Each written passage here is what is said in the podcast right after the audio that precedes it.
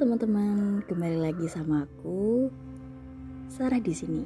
Um, kali ini kita akan bahas tentang self healing, tapi ini dari segi kayak sisi psikologi gitu. Nah, um, self healing itu apa sih? Jadi self healing itu termasuk juga menyembuhkan diri kita sendiri dari rasa kecewa, rasa sedih, dari um, rasa lelah, depresi.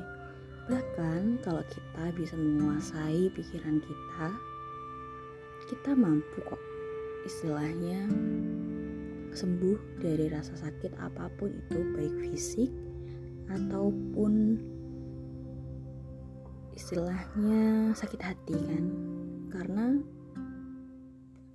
kita sebagai manusia pasti sering banget untuk menyimpan emosi kita dalam-dalam.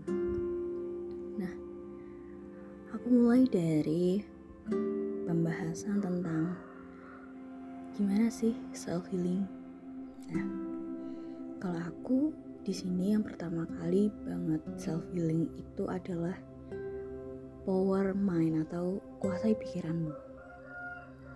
Selalu isi dengan kata-kata positif atau buat pikiranmu selalu positif.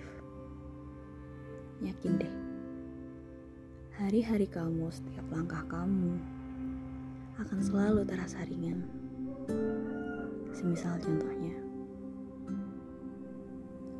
hari ini kamu hanya punya uang 10 ribu untuk menjalankan aktivitasmu seharian. Padahal biasanya Per hari kamu bisa menghabiskan 100 ribu, 200 ribu, ataupun 500 ribu.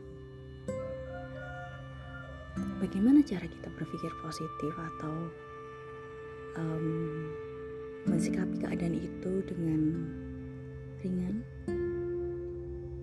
Caranya adalah dengan cara kita melihat orang lain yang ada di bawah kita.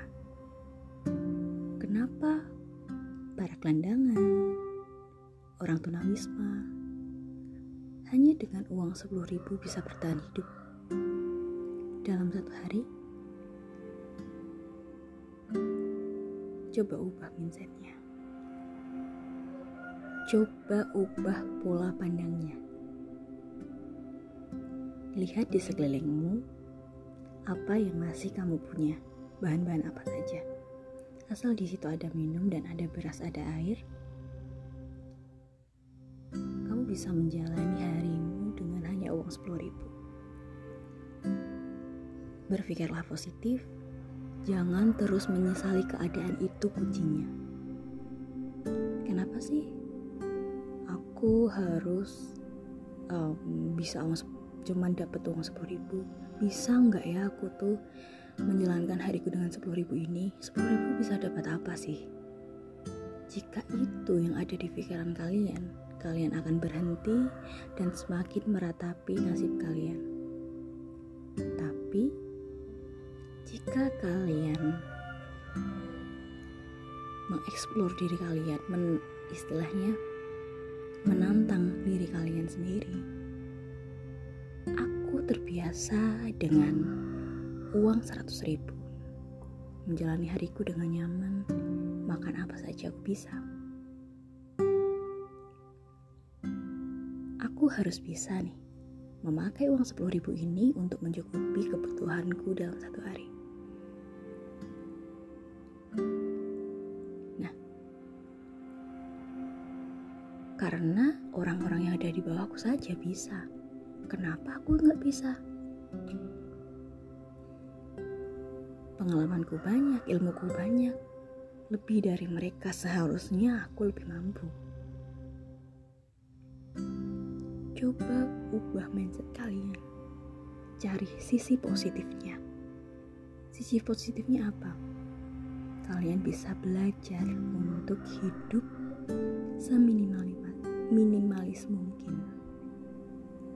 Jika dalam tujuh hari saja kalian mampu bertahan dengan uang 10 ribu per hari, berapa yang akan kalian hemat dalam waktu satu bulan?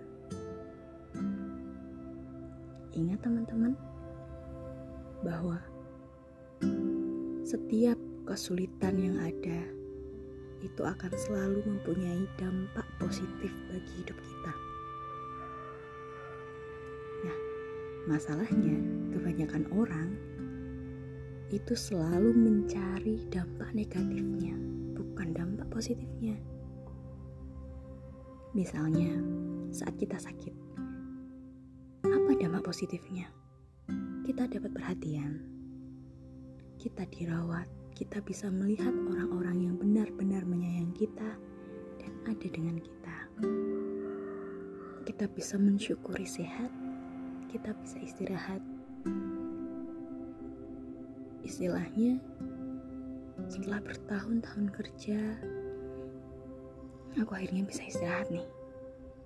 Dan itu merupakan teguran bagi kamu agar kamu lebih concern atas kesehatanmu sendiri serta kamu akan lebih bersyukuri nikmat atas kesehatan yang dikasih. Karena pepatah mengatakan bahwa manusia tidak akan pernah mensyukuri surga jika mereka tidak pernah melewati neraka. Sekian dari Sarah, bisa ketemu lagi ya. Bye bye. Semoga harimu selalu menyenangkan. See you. Ingat, selalu berpikir positif di setiap kalian mengalami cobaan hidup. Pasti hidup kalian akan lebih terasa ringan, terasa nyaman, terasa tentram, terasa damai. Ambil setiap sisi positifnya. Ambil setiap sisi positifnya. Jika menurut kalian semua pintu tertutup, ingat, pintu itu hanya tertutup, bukan terkunci. Semua pintu tertutup itu adalah untuk menguji kalian. Apakah kalian mampu atau berani membuka handle pintunya? Dengan seperti itu, kalian akan terlatih how atau bagaimana cara menemukan jalan, cara berpikir terbuka untuk menyelesaikan satu masalah tanpa lari dari masalah itu.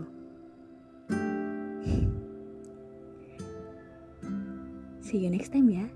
Semoga dengan podcast ini kalian termotivasi untuk lebih berpikir positif setiap harinya. Kalian lebih tentram, lebih damai, dan lebih bahagia. Bye bye.